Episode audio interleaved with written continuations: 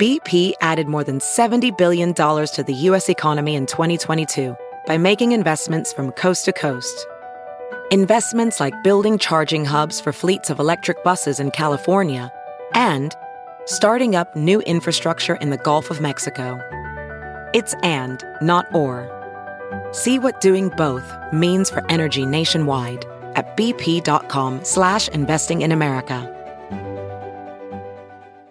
Have you heard you can listen to your favorite news podcasts ad-free? Good news. With Amazon Music, you have access to the largest catalog of ad-free top podcasts included with your Prime membership. To start listening, download the Amazon Music app for free or go to amazon.com slash ad-free news podcasts. That's amazon.com slash ad-free news podcasts to catch up on the latest episodes without the ads. Hey, Thom Hartmann here. Thanks so much for listening to our podcast. It's supported by advertising, so after this brief message, we'll get right into it. You know, it's shocking that your home can be stolen this easily. That's the brutal lesson Deborah learned when thieves found her home's title online, forged it, and literally took ownership of her home. In an instant, thieves legally owned Deborah's home. She got evicted and spent a fortune in legal fees trying to get it back. You know, the FBI calls home title fraud one of the fastest growing crimes, and you do not want to be next. That's why I urge you to protect the online title to your home with Home Title Lock. You know, the legal documents to our homes are kept online where thieves hunt them. They forge the documents stating you sold your home. Then they borrow against your home and stick you with the payments. And no insurance or bank protects you. Home Title Lock does. You could already be a victim of title fraud and not know it. Find out. Register your home at HometitleLock.com and enter WATCH for one month of free protection. Again, enter WATCH for one month free at HometitleLock.com. HometitleLock.com.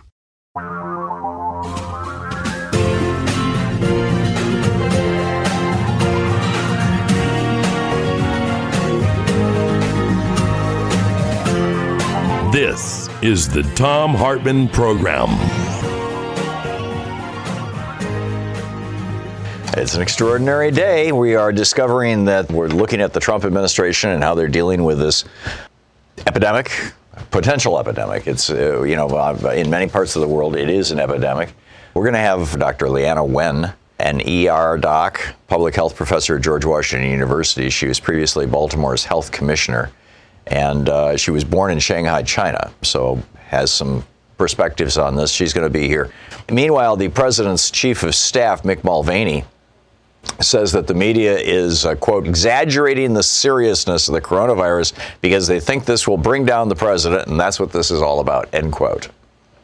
Rush Limbaugh made that claim day before yesterday. I, I don't know what he said yesterday, but I doubt he walked it back. He said, you know, that this is being weaponized by the Democrat Party course, there's no such thing as a Democrat Party. It would be so funny if members of the Democratic Party on the floor of the House and Senate, you know, Republicans are always referring to it as the Democrat Party. They're doing what, you know, Joe McCarthy back in the 1950s said, don't ever call it the Democratic Party. That sounds like a nice thing. Call it the Democrat Party with emphasis on rat. And that's what they're doing. So should we start calling it the Republic Party or the Republic Party? I think that's just a little too weird, but you know, the Republic Party.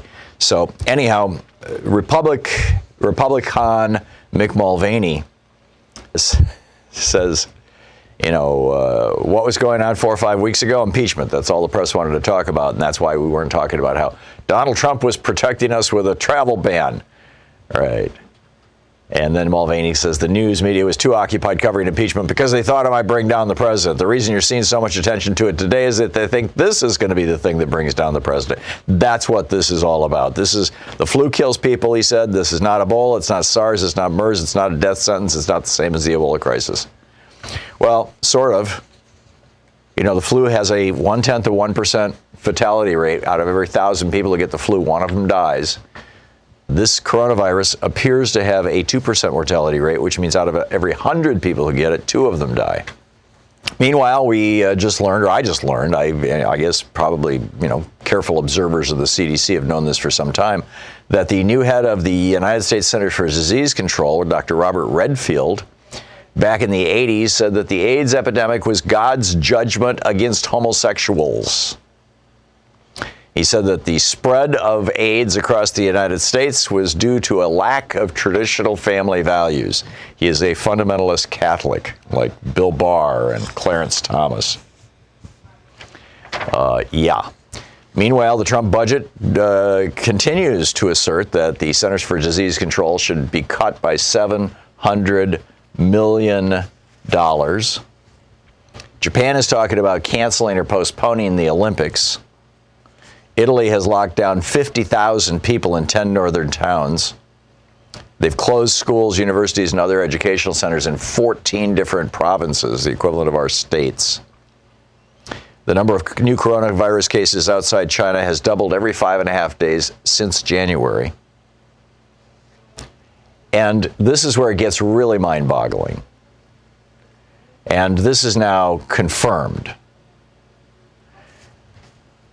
there were a bunch of people who had not tested positive for the coronavirus who contacted a Republican member of Congress. Apparently, one of these folks was good friends with a Republican member of Congress. You don't know who that member of Congress was, but it was a Republican who was close enough to Trump to whisper in his ear, or maybe Pompeo, and say, Get us out of here.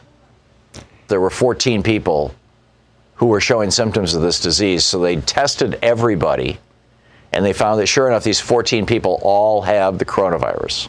And they're sitting in an airport in Tokyo, not the public airport, but you know, a military airport.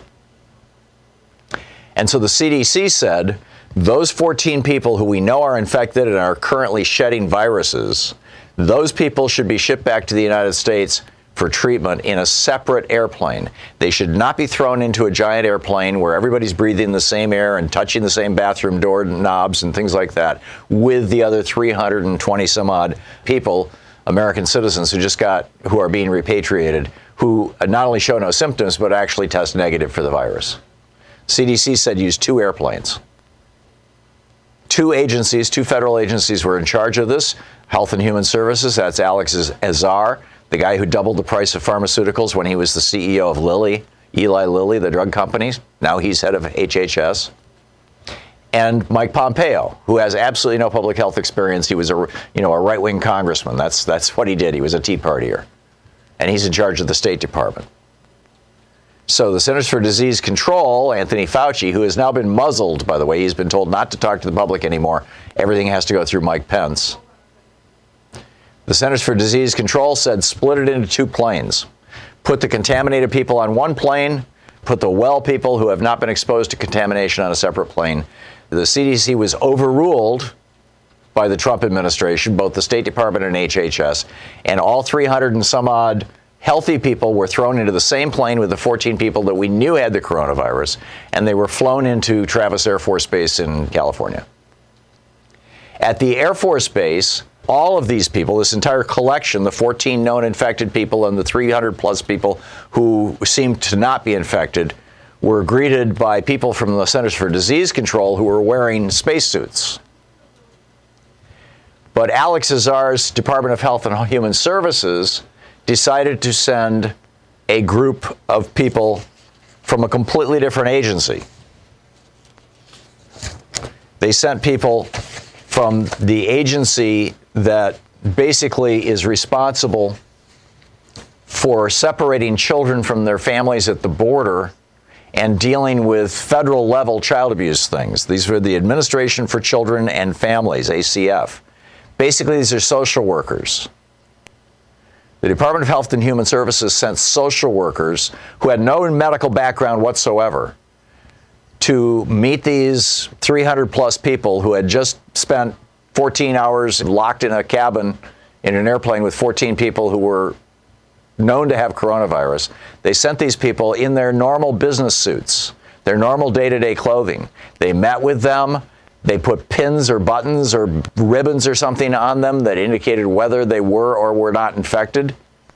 I'm not even sure that these people were wearing face masks. I mean, we don't know. The federal government won't tell us. What we do know is they were not given protective equipment and they were not trained in how to do this. They handed out keys to the rooms where people are staying to these people, and then none of them were tested. These people who Alex Azar, the, the Trump administration, these people who were exposed to active coronavirus infected people, None of them were tested, and none of them were quarantined. And, you know, some of them lived in this local community. Others, one of them got on a commercial airplane. And he could be shedding viruses all over the seats. I mean, this is, this is starting to make me nervous. I'm getting on a plane tomorrow to Chicago.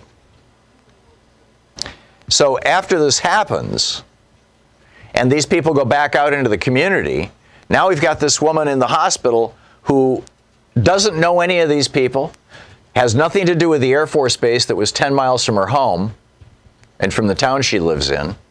And again, this is my opinion, I'm not a medical expert, but it seems to me that probably what happened was one of these people who had contact with the infected people, one of these people that Alex Azar sent in there, our Department of Health and Human Services, or Mike Pompeo sent in the State Department, after they ignored the advice of the CDC, one of those people who greeted them got infected, was not yet symptomatic, was walking through town, went shopping, bought something, stopped at some store, opened a door with their hand into a McDonald's or a Starbucks or anything, could be anything. And then this woman came along and she opened the same door with her hand or touched the same countertop and she got the virus and she's in the hospital now. I mean, it's got, this is what's called community transmission. And this is what we have right now. So a whistleblower in the Department of Human, Health and Human Services takes this to her boss and says, you know, this is not right. I've got people freaking out. Some of those some of those social workers who were met to meet the, the airplane with no protective gear, they're starting to freak out. And she was told, You are now demoted and moved to a different division. You no longer have people working for you. And if you don't accept this demotion, you're fired. So we've got another whistleblower that the Trump administration is tried to, trying to destroy after they screwed up royally. This is just mind boggling. The incompetence of this administration and how they're cutting back on everything. Oh, and Mike Pence. What's what's Mike Pence doing? He's in charge of all this, right? He's our coronavirus guy. Well, yesterday he spoke at CPAC in Washington D.C. And tonight he's flying down to Florida for a $25,000 dinner fundraiser for his reelection campaign with uh, Donald Trump. And what did Trump do yesterday? To show his dedication to public health and learning about this disease, he spent the day hanging out with Diamond and Silk and some D list stars of a play about Peter Strzok and Lisa Page, the FBI agents who had an affair. This, if this doesn't trouble you, I don't know what will. This is the Thom Hartmann Program. We have an administration that has told over 16,000 lies where people are backing the president up with their Sharpies on maps and things. And this is, this is the, the gang who can't shoot straight.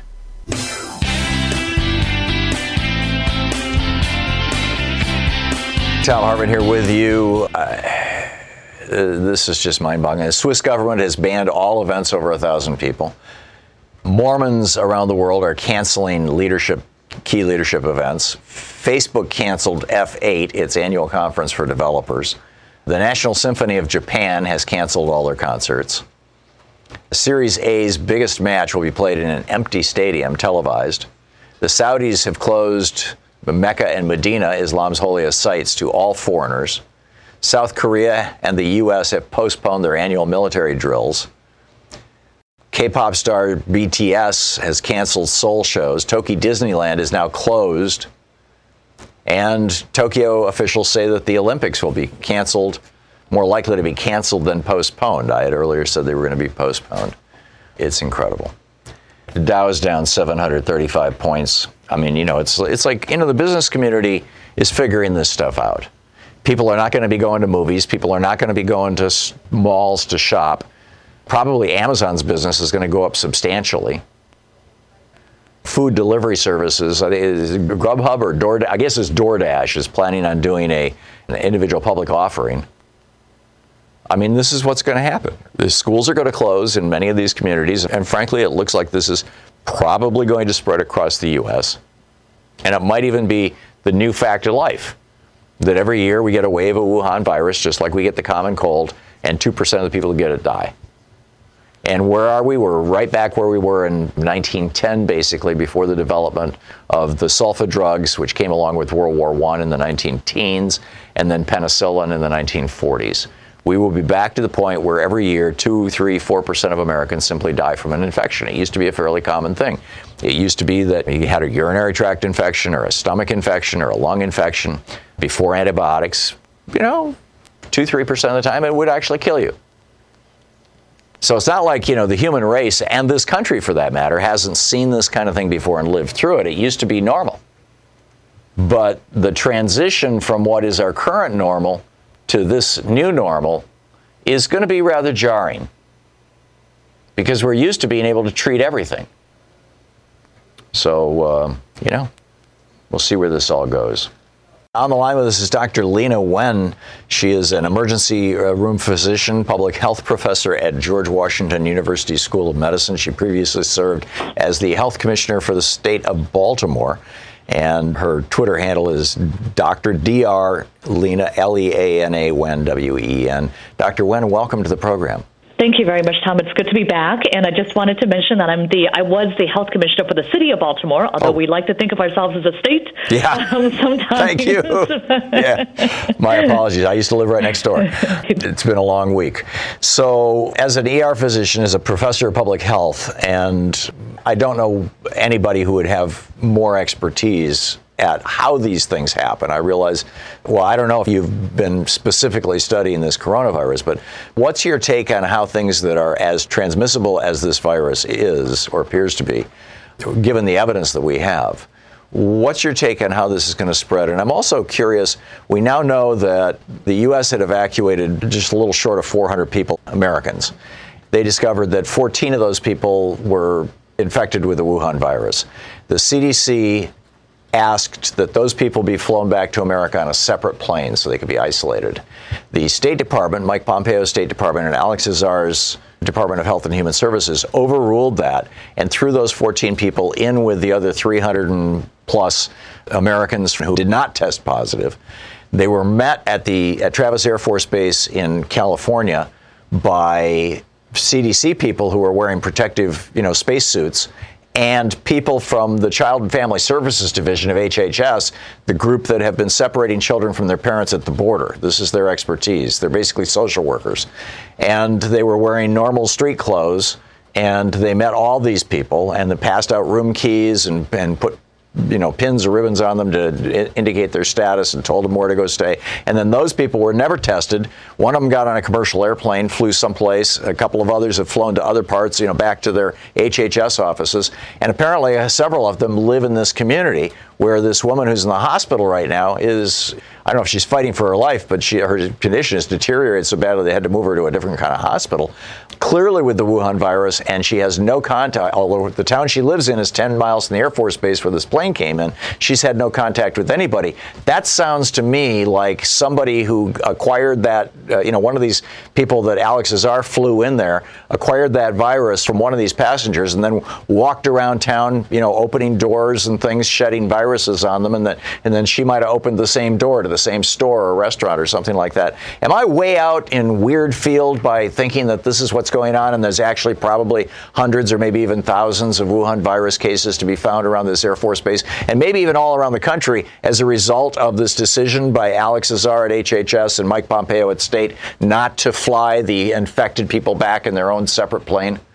So I would like, if it's okay with you, Thom, to begin with the facts of what we know, because good. in every public health emergency, it's always good that we begin with the science and the facts and understanding that this is a very quickly evolving situation. That COVID 19, which is the new coronavirus, is new, that it was discovered just two months ago, and that there is a lot that we know about it now, but also a lot that we don't know about it. What we know about COVID 19 is that it is a respiratory virus. It spread like the flu, like a cold, from person to person through the respiratory route. So if you cough, you sneeze, and somebody is standing right there, and I know this sounds a little bit gross, but the respiratory droplets land on their mouth, on their nose, then they might contract the virus that way. Also, if you cough onto your hand and then you shake someone else's hand, then they put their hand to, to their mouth and their nose. That's how they get that as well. Right, and I understand um, the average person touches their face 20 times an hour, a habit we all need to break.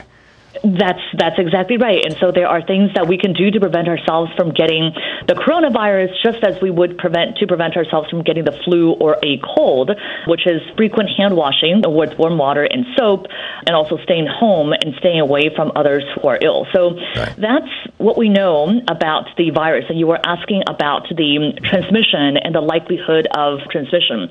What we understand from the pattern of transmission so far is that this is a very infectious virus, that one person who has coronavirus could transmit it to an average of two to three other people, which means that it is a contagious illness. Something else that we found about it is that, and this is both good and bad, is that there are people with mild or no symptoms who also have COVID 19, the novel coronavirus. Now, the good thing about it is that it's not nearly as lethal, as deadly as SARS and MERS, which are other types of coronaviruses. It is looking like the fatality rate for this coronavirus is about 2% compared to 10% for SARS or 30 to 40% for MERS. So it's significantly lower the bad news is that because there are people walking around who may have minimal or no symptoms, they may think they have a cold or they may not have any symptoms at all, but they could still be transmitting this virus to other people, which makes detection challenging. Actually, there was just a case that was um, that was reported in California a couple of days ago. That's likely to be the first case of community transmission within the U.S., meaning that it's not tied to travel anywhere, at least no known travel anywhere, that it's person to person spread within the U.S. And we know that there are more than 47 countries as of last count that already have coronavirus being in their countries, and that the spread in the communities in these countries is also happening too. So that's what we know about coronavirus. Now, you referenced a very specific instance, and I want to again clarify some details. One is that this coronavirus is believed to have started in a particular place in Wuhan, China, but the World Health Organization is very careful not to call it by the location where it started for fear of stigmatizing the individuals who live in that region because right. it's not like the individuals caused the virus. The virus started in that area, it could have started anywhere. And so that's why the name that the World Health Organization has given it is COVID 19, or people are also referring to it as the novel coronavirus. The individuals that you were referring to who were evacuated did not come from Wuhan. Uh, China. They were on board a cruise ship. Oh, um, thank you for correcting me on that. I've seen news reports that have said both, and I and so thank you. And I just I think that's important because again, we don't given the amount as you have reported so much, given the amount of inaccurate information that's out there with conspiracy theories and others, right. especially for something that's as dire as a public health emergency. We just want I, I just wanted to clarify that. So these were individuals who were on board the cruise ship and you know, it's here's the thing about public health emergencies and any types of, of emergencies.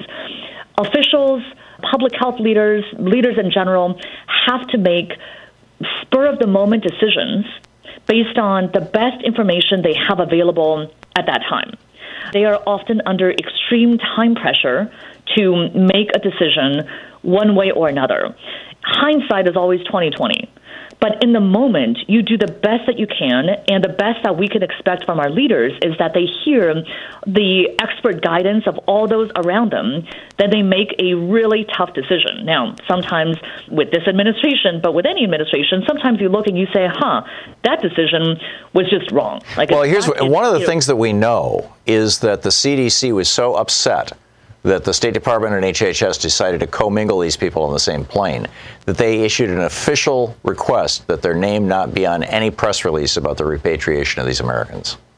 So, Thom, let me first, in my answer right now to you, let me first state that I am not known to be a defender of the Trump administration. Right. I have no ties to the Trump administration. I'm in previous roles that I've held, I've sued the Trump administration, and so uh. in my stating the following. I am not defending them. I'm just explaining what sure. is my understanding of what could have taken place. Right. I'm not suggesting that, they were malicious. I think they just weren't mm-hmm. listening to the science, which seems to be a characteristic of this administration, frankly. That may be true in general, but I don't think that this is the right example to be using. And okay. here's why.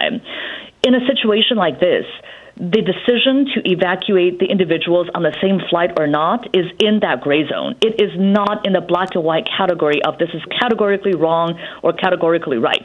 It is in that gray zone where public health experts will have different opinions about what the right thing to do is. Okay. Now, there were other health officials, as I understand, who were part of that discussion, who said they think that it was reasonable, given that these individuals were already on the plane and that they were separated in a whole different area, and there were infectious disease doctors on board. I mean, it's a reasonable decision either way. Okay. Now, I do think that there's a lot that the Trump administration has not done right with this response, but I don't think that this is the. Uh, so, what about sending social workers to meet them at the Air Force Base with no protective clothing and no training? I think you're referring to whistleblower complaint that came through yesterday. Yes. Um, I don't know the specifics other than what I've read in the news, but certainly it is irresponsible to send frontline workers to be exposed potentially to a virus without protection. As you well Right. said, these are individuals who, I mean, if we can't protect our own healthcare workers, we're really doing disservice to everyone in this country, but also this is an infectious disease risk too. Yeah. So, bottom line, we're going to hit a break here in a minute and a half. We're talking with Dr. Leana Wen, ER physician, public health professor at George Washington University, previously Baltimore's health commissioner. Dr. Wen, what should we all be doing to prepare for this as individuals and families? Yeah, so I'm going to say what I wish the president has been telling the American people uh, because his messaging has been very muddled. But here's what he should have said. He should have said that the risk to the everyday American right now is low. However, things are quickly evolving. This disease has spread to more than 47 countries, and it could well be spread in the form of an outbreak here. He should have said that the U.S. has been leading an effective response so far, but that things are going to get worse because that's the nature of a disease outbreak. Now is not the time to panic. Now is the time for us to prepare, just as we would for any emergency. So, bottom line is coronavirus is now on the verge of a global epidemic. It is in the U.S., it will come to, to the U.S. Don't fear it and panic, but rather prepare. And the best antidote to that fear is the truth. That's what the Trump administration should be doing. They should be giving us the truth. And instead of trying to paint a rosy picture of what's happening, they should be telling us exactly what is happening, what their decisions are, how they're changing their decisions over time based on evolving evidence, and what the American people, all of us, should be doing because Yeah. epidemics are an all hands on deck situation. I've been, you know, there are reports of uh, shortages in the pharmaceutical supply line. There's 150 drugs manufactured in China and nowhere else in the world, and apparently they're not getting out of China right now. My doctor gave me a 90 day prescription for the blood pressure medication I take just in case. The health insurance company refused to pay for it, but I paid for it. You know, we've got a week or so's worth of food at home, just canned stuff that we're going to use anyway. That seems like reasonable, you know, paper products, things like that. If if people freak out, if it comes to this to my community here in Portland and stores start closing and stuff, as has happened across northern Italy. And I'm telling people to get healthy, stop smoking, start exercising, eat your vegetables. Is that all reasonable stuff?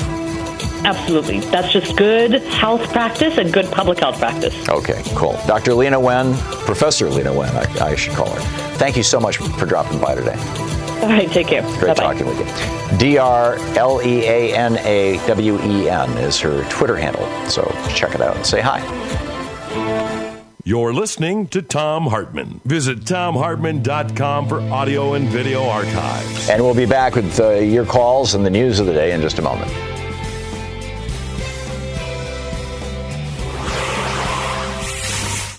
So, when you look in the mirror, do you see wrinkles around your eyes, crow's feet, large under eye bags? Would you rather not see them? Imagine they're gone. I'm not talking about some risky, expensive surgery, just gone in minutes. It's called Plexiderm, a clinically studied serum that visibly eliminates your wrinkles, crow's feet, and under eye bags in minutes. It's the edge you've been looking for. Don't believe it? Try it. You won't have to imagine anymore. You'll look just like you, only 10 years younger. Plexiderm can give you the confidence you'll need to be yourself at work or out with friends. And the best part is Plexiderm goes on clear, so nobody will even know you're using it. Go to tryplexiderm.com and use my code VOICES for 50% off a full-size bottle of Plexiderm plus an additional 10 bucks off. That's right, 50% off plus an extra $10 off. This offer is also available by calling 1-800-685-1292 and mentioning the code VOICES. Plexiderm is backed by a 30-day money-back guarantee. Visit tryplexiderm.com today and use the code VOICES at checkout. That's tryplexiderm.com, code VOICES.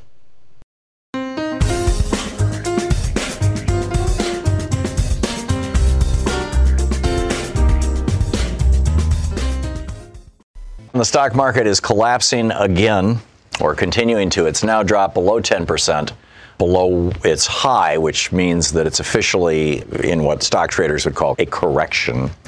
And of course, a correction is something we've been anticipating for quite a while. The stock market has been higher than actual economic activity and, and company profits would justify, in large part because companies have been using their giant tax rebates to buy back their stock. But the thing that's driving this is concern about the coronavirus and its impact on the U.S. economy or on the economy all around the world. Because, I mean, you know, now you've got, there are 150 different drugs sold in the United States that are exclusively manufactured in China, which is very concerning. We, it's one of the reasons I suggested the other day that you talk to your doctor about getting a 90 day supply if you take an essential medication the guy who doubled the price of insulin when he was at Eli Lilly, Alex Azar, he's now our head of health and human services because Trump always puts lobbyists in charge of everything, right? He was asked repeatedly yesterday before Congress, Jan Schakowsky was questioning him, when a vaccine is developed to deal with this, and of course, large chunks of the funding for that are coming from your tax dollars and mine through the National Institutes of Health. When a vaccine is developed, can you guarantee us that it'll be affordable to everybody in the country? And he repeatedly said no, he wouldn't. He didn't want to interfere with the so called free market. I mean, this is pretty crazy. The guy who is the acting head of the Department of Homeland Security, which used to have, before 2018, a division that looked at epidemiology and epidemic diseases, a position created by Barack Obama during his presidency uh, in response to the Ebola outbreak in Africa. That agency was shut down, and the guy in charge of it was fired by Trump in 2018 because, after all, it was something Obama did. The Department of Homeland Security literally doesn't even have a division that deals with this kind of stuff any longer. And Chad Wolf, who was the acting head, was before Congress yesterday. And they said, Do you know what the fatality rate is from this coronavirus?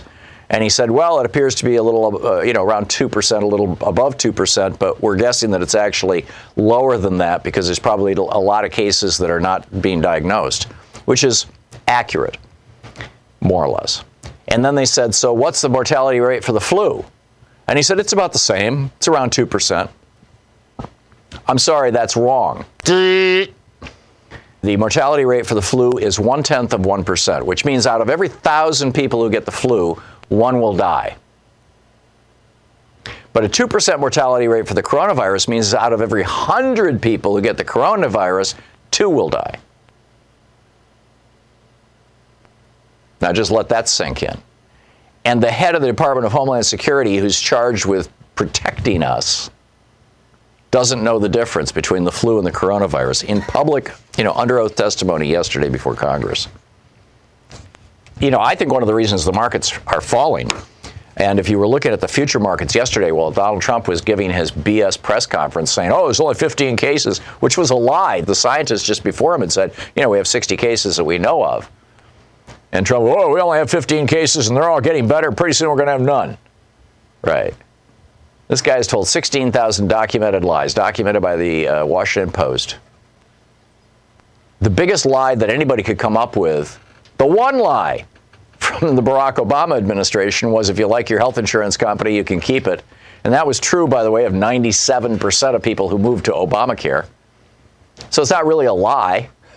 but, I mean, you know, the last lie that I remember a president telling in my lifetime that was a serious and consequential lie was when Lyndon Johnson said that we'd been attacked in the Gulf of Tonkin, or when George W. Bush and Dick Cheney said that Saddam Hussein had weapons of mass destruction. But you know that was one lie for each. But but here are the 16,000 lies, and now he's lying about the coronavirus.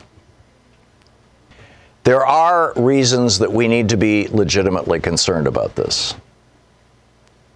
There are health reasons, but uh, more importantly, I think right now there are political reasons. And I'm going to talk about both the politics and the health of this entire situation. There was a fellow down in Florida. His name was Osmel Martinez Azcue.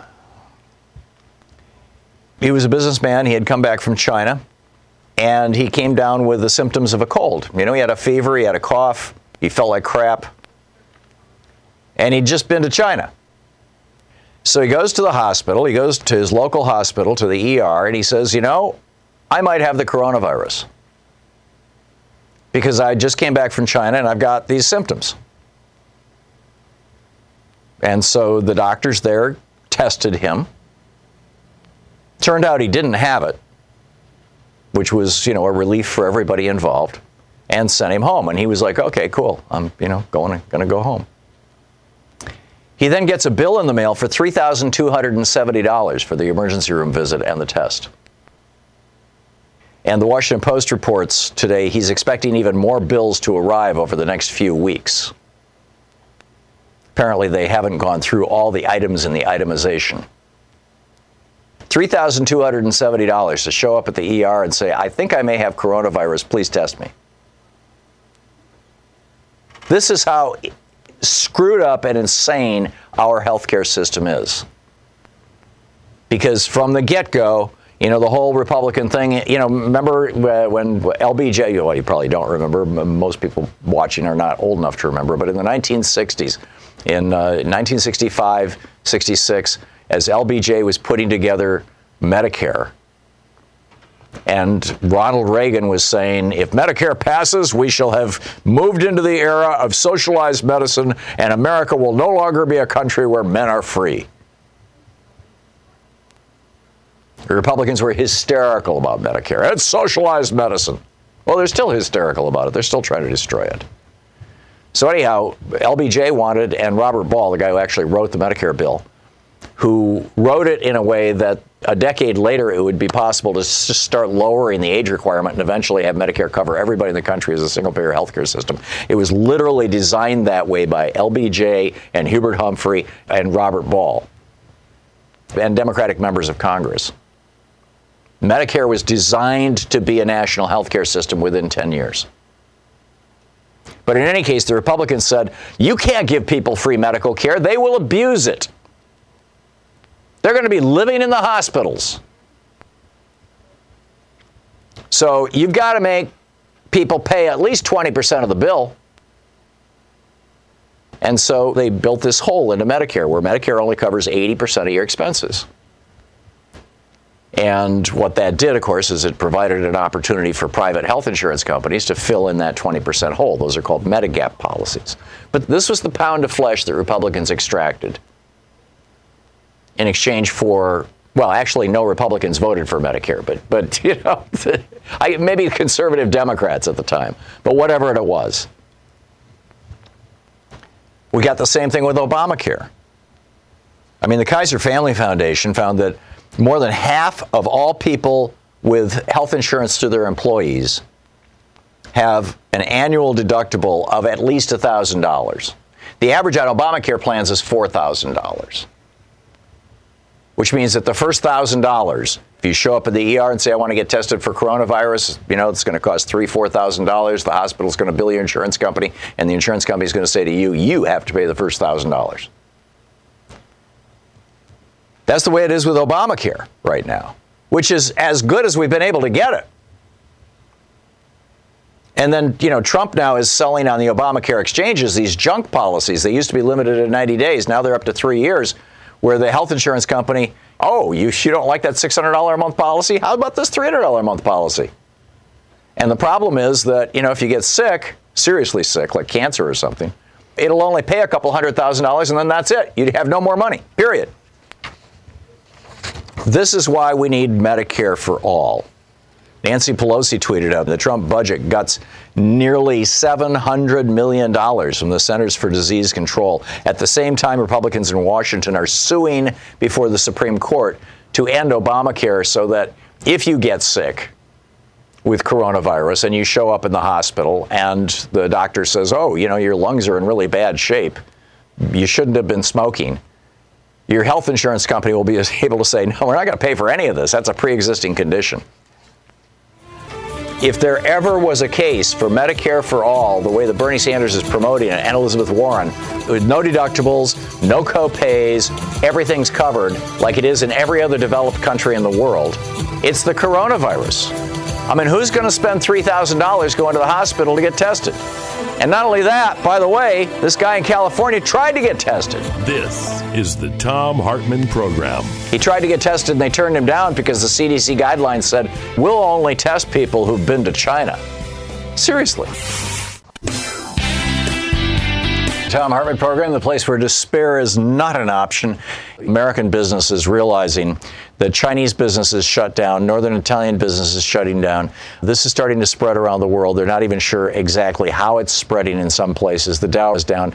And it's exacerbated by the fact that pretty much all the investors know that the market is overbought to begin with. The, the, stocks are way higher in price than they should be. They don't reflect the actual value of the stock market. But here we are in the United States. We do not have a national health care system. I mean, literally, we do not have a national health care system, unlike every other developed country in the world. And only three out of the 100 public health labs in the United States, public, you know, federally funded public health labs, only three are able to test for the COVID-19 virus, this Wuhan virus or coronavirus, whatever you want to call it. That's according to the Association of Public Health Laboratories. And the tests cost 250 bucks a whack. What has Trump done about this? China has now uh, put 100 million citizens in lockdown a huge national quarantine. They are building quarantine hospitals in days' time. How does the United States respond to this? A great article over at foreignpolicy.com by Laurie Garrett, who's been a guest on this program. She wrote a book called The Coming Plague back, geez, 15 years ago. She basically predicted what we're looking at right now. And that book really deserves a revival. It was a brilliant book at the time. I read it. I'm pretty sure she wrote it even before we started our show. It might have been more like 20 years ago. It was quite a while ago. But uh, Laurie Garrett has been on our program before, and she points out the Obama administration created a permanent epidemic monitoring command group inside the National Security Council, the White House uh, NSC, and another one, a redundant one, in the Department of Homeland Security, DHS. Both are now gone. Trump shut them down.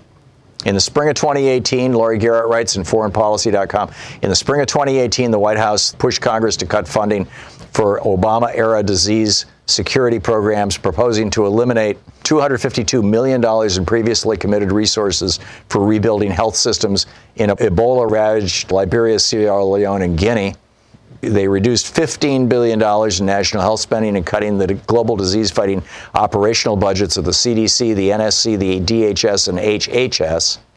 The government's $30 million complex crises fund, which is how the government would respond to something like the Wuhan virus starting to spread significantly in the United States. Trump eliminated that altogether.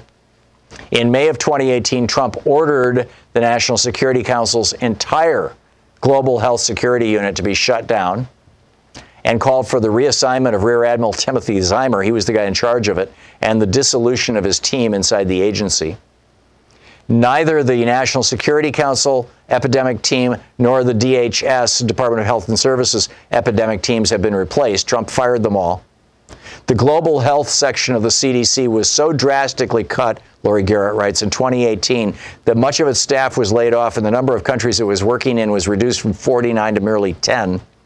Meanwhile, throughout 2018, the U.S. Agency for International Development and its director, Mark Green, repeatedly came under fire from both the White House and Secretary of State Mike Pompeo. And those Congress has so far managed to block Trump administration plans to cut the U.S. Public Health Service Commission Corps by 40 percent, the disease fighting cadres have steadily eroded as retiring officers are not being replaced by the Trump administration. What Trump has done basically is make it almost impossible for the federal government. He has dissolved the infrastructure within our federal government that could respond to an epidemic crisis. And he's done it in the name of, you know, we're Republicans, we hate the government. I mean, that's the bottom line right? Ronald Reagan, in his inaugural address, I'm here to tell you that government is not the solution to your problems, it is the cause of your problems. This has been the Republican mantra since 1981 kill the government. And Trump has put this on steroids. He is killing our national security systems. He is killing our intelligence agencies. He's killing our Justice Department. And by killing, I'm literally, they're deconstructing these things. They're firing people. They moved all the scientists with the Environmental Protection Agency from Washington, D.C. to Kansas City, Missouri. Said, let's get them out in the boondocks. Half of them couldn't go. They had families in D.C. Oh, that's great. We get to lay off half of them. The Interior Department has been gutted that manages our parks and uh, our national parks and public lands. And basically, they're selling off and giving away public lands to logging and mining companies and drilling companies, like, you know, for pennies on the dollar. This is the stuff that Reagan did in small form. James Watts, Reagan, Reagan's uh, Interior Secretary, when he was asked, why are you giving away public lands for pennies on the dollar to, for oil drilling? He said, because Jesus is going to return to make all things new. Honest to God, that was his response in the media. Trump isn't even using a rationalization. He's just, we hate government. Bannon said we're going to dismantle the administrative state. You're He's doing it. to the Thom Hartmann program. And it's rolling on. And I'm telling you, you know, it's it's a crime against democracy and against our country what this president is doing.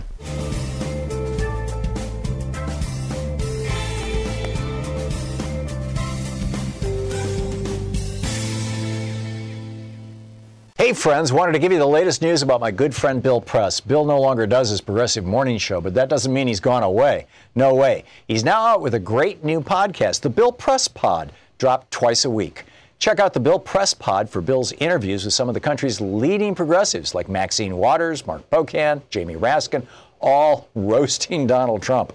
Plus, his lively end of the week roundtable with three of Washington's top political reporters commenting on the latest craziness from the White House, Congress, and the 2020 Democratic primary. For years, Bill Press has been one of the leading progressive voices in our country, so I'm so glad he's still out there on the left and stronger than ever. I encourage you to join me by subscribing to Bill's new podcast. Just go to wherever you get your podcasts, search for the Bill Press Pod, click on subscribe, and you're in for a true progressive experience on the Bill Press Pod. Check out Bill's new podcast, The Bill Press Pod, dropped twice a week.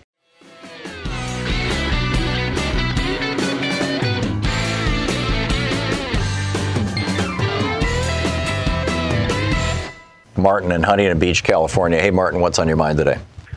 What about the kids in the gulags down there? Is that a perfect breeding ground? Oh, my God. They're, they're Yes. worried about this coronavirus. Yeah, the kids in the cages. Yeah, I mean, Oh, they're, they're like sardines, and it's unsanitary. Yeah. And somebody. Oh, flu is ripping through those things. Trump said that they wouldn't vaccinate the kids because he didn't want to pay for Yeah. it. And now we've had several of these children die of flu in these uh, concentration camps that we're running for refugees, you know, from our southern border. Yeah, exactly. I mean, they wouldn't let. They arrested the doctors when the doctors went down there to try to vaccinate them. Yeah. Yeah, you're right. You're right. Martin, thank you for the call. Carol in Monessen, Pennsylvania. Hey, Carol, what's on your mind today? Hi, Thom. Yeah, uh, that that man made a good point. I hadn't even thought of those poor children. Yeah. I was thinking of it. Well, we stocked up for two weeks, as you did. I understand. Yeah. I think it's always good to be aware of things because I think when you're doing something, you're less fearful because you're actually doing something constructive. Like Yes. I went and got my prescriptions filled for 90 days. That's a good things idea. like that. But Yeah. my concern about this also has to do with the political landscape. I mean, I don't know about anyone else, but I'm not going to any rallies Yep. where there are thousands of people. Yeah. You know, I mean, Yeah, wow. I think a lot of this stuff is going to move out of stadiums and into the internet, and probably fairly quickly. You know, now that we this this one case in California where the guy had not traveled anywhere. You know, he obviously caught it from somebody else in his community, and for three days he sat in the hospital saying, "I think I have coronavirus and I need to be tested." And they kept saying, "The CDC will not send us a test kit because you weren't in China."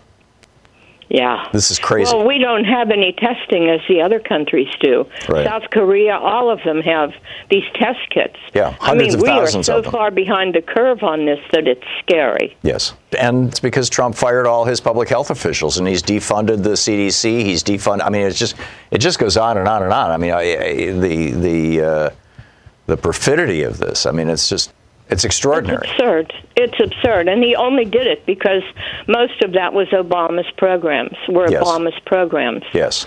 And he just can't tolerate anything, no matter how good for the country it is. Well, that was has Obama's name on it. Yeah, that was his excuse, but he was also being advised by the right-wing billionaires who run the think tanks that you know the libertarian think tanks that oh, you just need to get government out of all these things because the free market will solve all problems. And if we could just, Yeah, go, yeah. you know, this is Charles Sowers Yeah. argument from a couple days ago, just get the government out of everything, and the magical free market will magically solve everything. No. Yeah, right. I'm sure that uh, every one of us individually will be able to solve this program without the government, right? Right, right. Like yes, yes. Have a good exactly. weekend, Thom. Thank you very much, Carol. Just as Margaret Thatcher said, there is no such thing as society. There's only a collection of individuals. Right. I mean, this is the philosophy that's been driving neoliberalism in the United States and the United Kingdom for 40 years now. And look at what it's done to both of our countries. It has impoverished us. The rest of Europe is looking at the UK and saying, Brexit, see you later, guys. Although there's not a shortage of neoliberals in the EU anyway. Yesterday, I mentioned what Louise and I are doing to prepare for the possibility that the coronavirus becomes as ubiquitous in the United States as the common cold, which, or at least as the flu, which is increasingly looking to be the case, and essentially is what the director of the Centers for Disease Control said yesterday. This is coming. Get ready. And, you know, I mentioned that the principal thing, if you can't avoid getting an infection, your number one way to survive the infection, because most people who get this only get a mild case. Some people don't even show any symptoms at all. Some people get a more severe case, but then it goes away. You know, it knocks them down the way the flu knocks you down. And a very small percentage, it looks like it's around 2%, die from it. And I'm guessing that when we really start seeing the numbers, it'll probably be closer to 1% because there's so many people who are have mild symptoms who don't go to the to the hospital or anything and never get diagnosed, at least in China. And you know, we're starting to see some real numbers from what appears to be good science out of, for example, that cruise ship and you know what's happening in Italy right now. So number one, get healthy. Start eating good food. Start eating a lot of fruits and vegetables and, and a lot of high fiber foods and get yourself in good health and you know start taking a walk every day to strengthen your lungs because this is a, a lung infection. Number one. Number two, and this is fascinating. I just caught this in the New York Times just a few minutes ago. In China, the information is now out from the Chinese Center for Disease Control and Prevention. They just published a huge analysis, and they said that the death rate from this coronavirus was 2.8% among men and 1.7% among women. Now, what accounts for that difference appears to be not so much that men and women are different in terms of their gender, but that in China, men are more likely to smoke and women are less likely to smoke and this is a disease of the lungs. So if you're concerned about the coronavirus coming to the United States, and you should be, it doesn't mean you panic, it doesn't mean you freak out, but if you're concerned about it coming and you smoke, quit right now. Vape, quit right now. These things compromise the ability of your lungs to respond to a viral infection and thus increase the chances that if you get that viral infection, you will die from it. And that's not a good thing, right? So quit smoking. I mean, that's, I think, probably the number one thing. The other thing is, uh, Louise and I have, you know, this is not weird prepper stuff. This, again, was suggested in the New York Times yesterday. You know, have a couple weeks worth of food around. You know, and, and I'm talking about things like, you know, canned beans or dried beans. What Louise and I have is mostly beans and rice. You know, just a couple pounds, you know, enough to last a couple weeks because people do panic even when it's not warranted. You see this when, you know, when a tornado's coming or a, or a giant storm or something like that. Suddenly the stores are empty. We saw this, Louise and I saw this in 1972 when Nixon was president, when he put wage and price controls on as a result of the Arab oil embargo, and the Teamsters struck, and, and in literally in 48 hours, there was no food in the stores in Detroit. And that lasted for about a week. You know, that kind of thing might happen no need to panic, no need to go into full prepper mode or become, in my opinion, or become like, you know, a Mormon and, and have a year's worth of food stored in your basement. But get a couple weeks' food so you don't have to be concerned. I take a, a, medication for blood pressure. I take a, very small dose of a drug called candesartan. My wife, Louise, she takes a medication, Synthroid, for her thyroid. We went to our doctors. They looked up both these drugs. They're both generic and they're both manufactured, in one case, from raw ingredients in China that are then put into pills in India, and in the other case, actually manufactured in China and come right to the United States from China. And so our doctors gave us a three month prescription for each of those drugs. Generally, a pharmacy won't fill a three month prescription, but have your doctor write on the prescription pad for vacation travel. In fact, Louise got challenged at the pharmacy. They said, well, what, what is this? And Louise is like, well, I'm going to be in and out of town a lot over the next three months, and I don't have to be worrying about when I run out of eh, what's an essential medication. They didn't give me a hard time. They just filled the script for me. But you have to have that on there, apparently, for the insurance company to pay for it. This guy in California, who had not been anywhere, he hadn't traveled anywhere, he goes to the hospital and he says, You know, I'm really sick and I think, it, you know, these are all the symptoms of coronavirus. Would you test me? And this is in the New York Times, an article by Roni Caryn Rabin and Sheri Fink. A California coronavirus patient had to wait days to be tested because of restrictive federal criteria despite his doctor's request. He tested positive what was the restriction? The restriction was the CDC will not send a drug, will not test you, will not send a test unless you've recently come back from China. So we may have, I mean, this guy caught it somehow in his community. Nobody knows how. And they should be testing probably everybody in that town right now. And they may find hundreds of cases. And they could be putting those people into quarantine. But none of that is happening right now.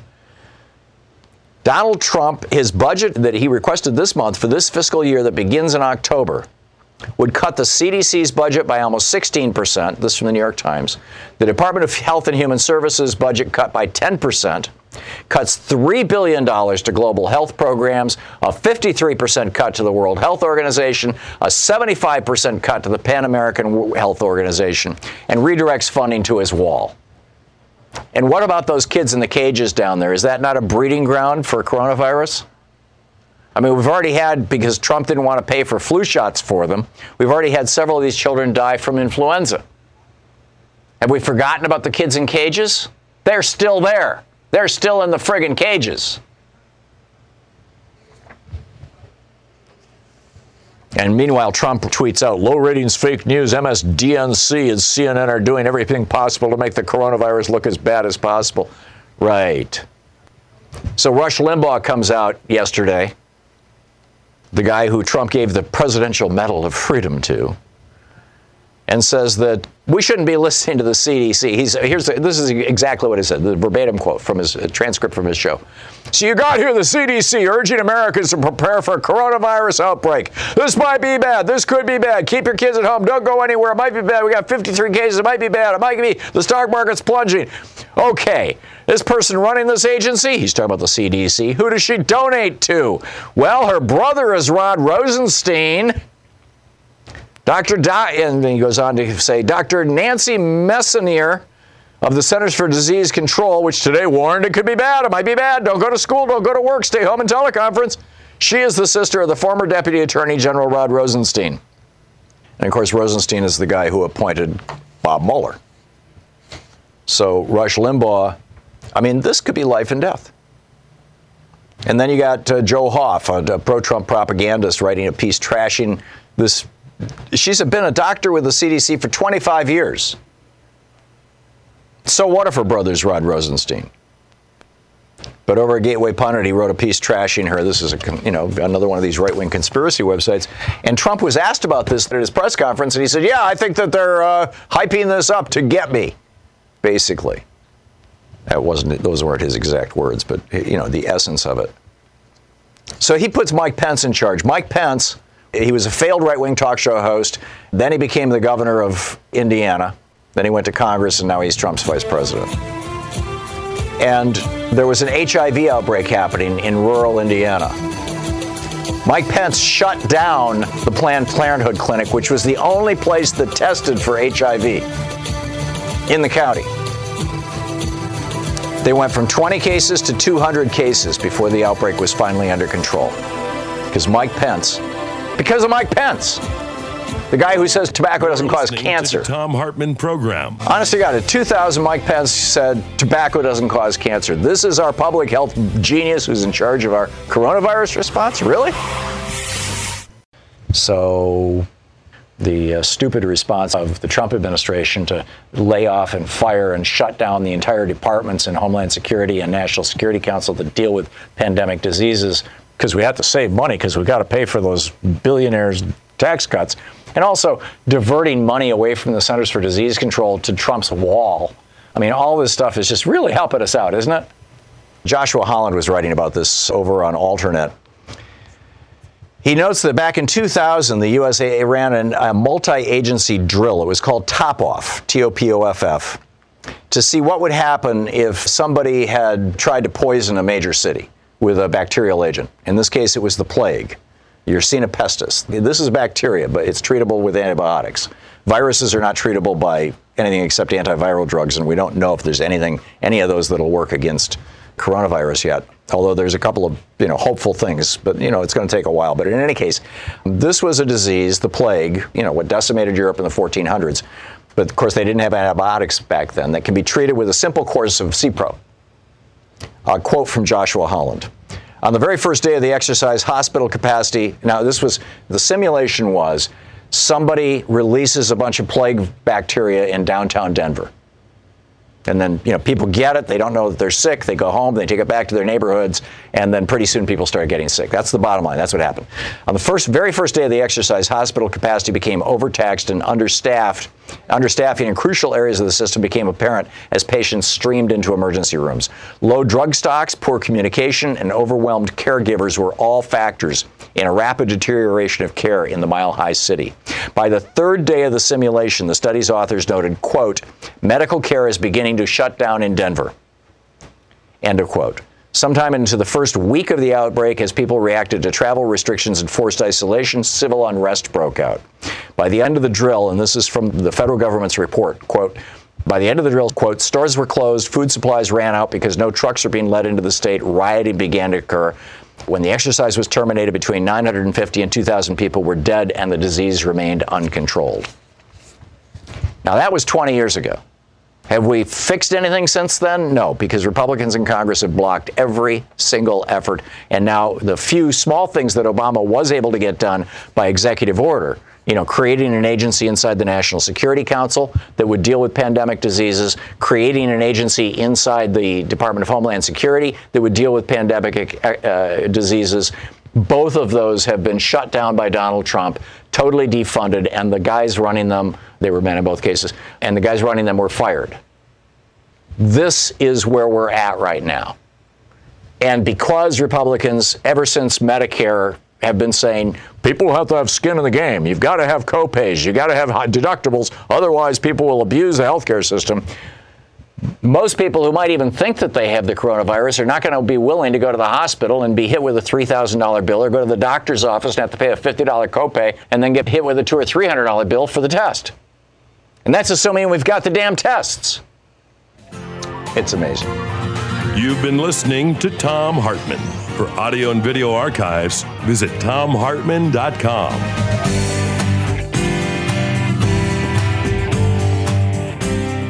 So you look in the mirror and you see those wrinkles around your eyes, crow's feet, under eye bags. Now just imagine that they're gone. And I'm not talking about going in for some kind of risky, expensive surgery, just gone in minutes. It's called Plexaderm, a clinically studied serum that visibly eliminates your wrinkles, crow's feet, and under eye bags in minutes. It's the edge you've been looking for. You can see the demonstrations over on their website at tryplexaderm.com.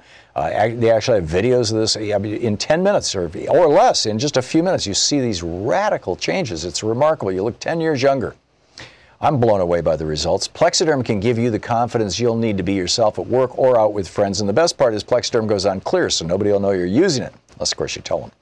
Go to tryplexaderm.com and use my code VOICES for 50% off a full size bottle of Plexaderm plus an additional 10 bucks off. That's right, 50% off plus an additional $10 off. This offer is also available by calling 1 800 685 1292 and mentioning the code VOICES. Plexaderm is backed by a 30-day money-back guarantee. Visit tryplexaderm.com today and use the code VOICES at checkout. That's tryplexaderm.com, code VOICES.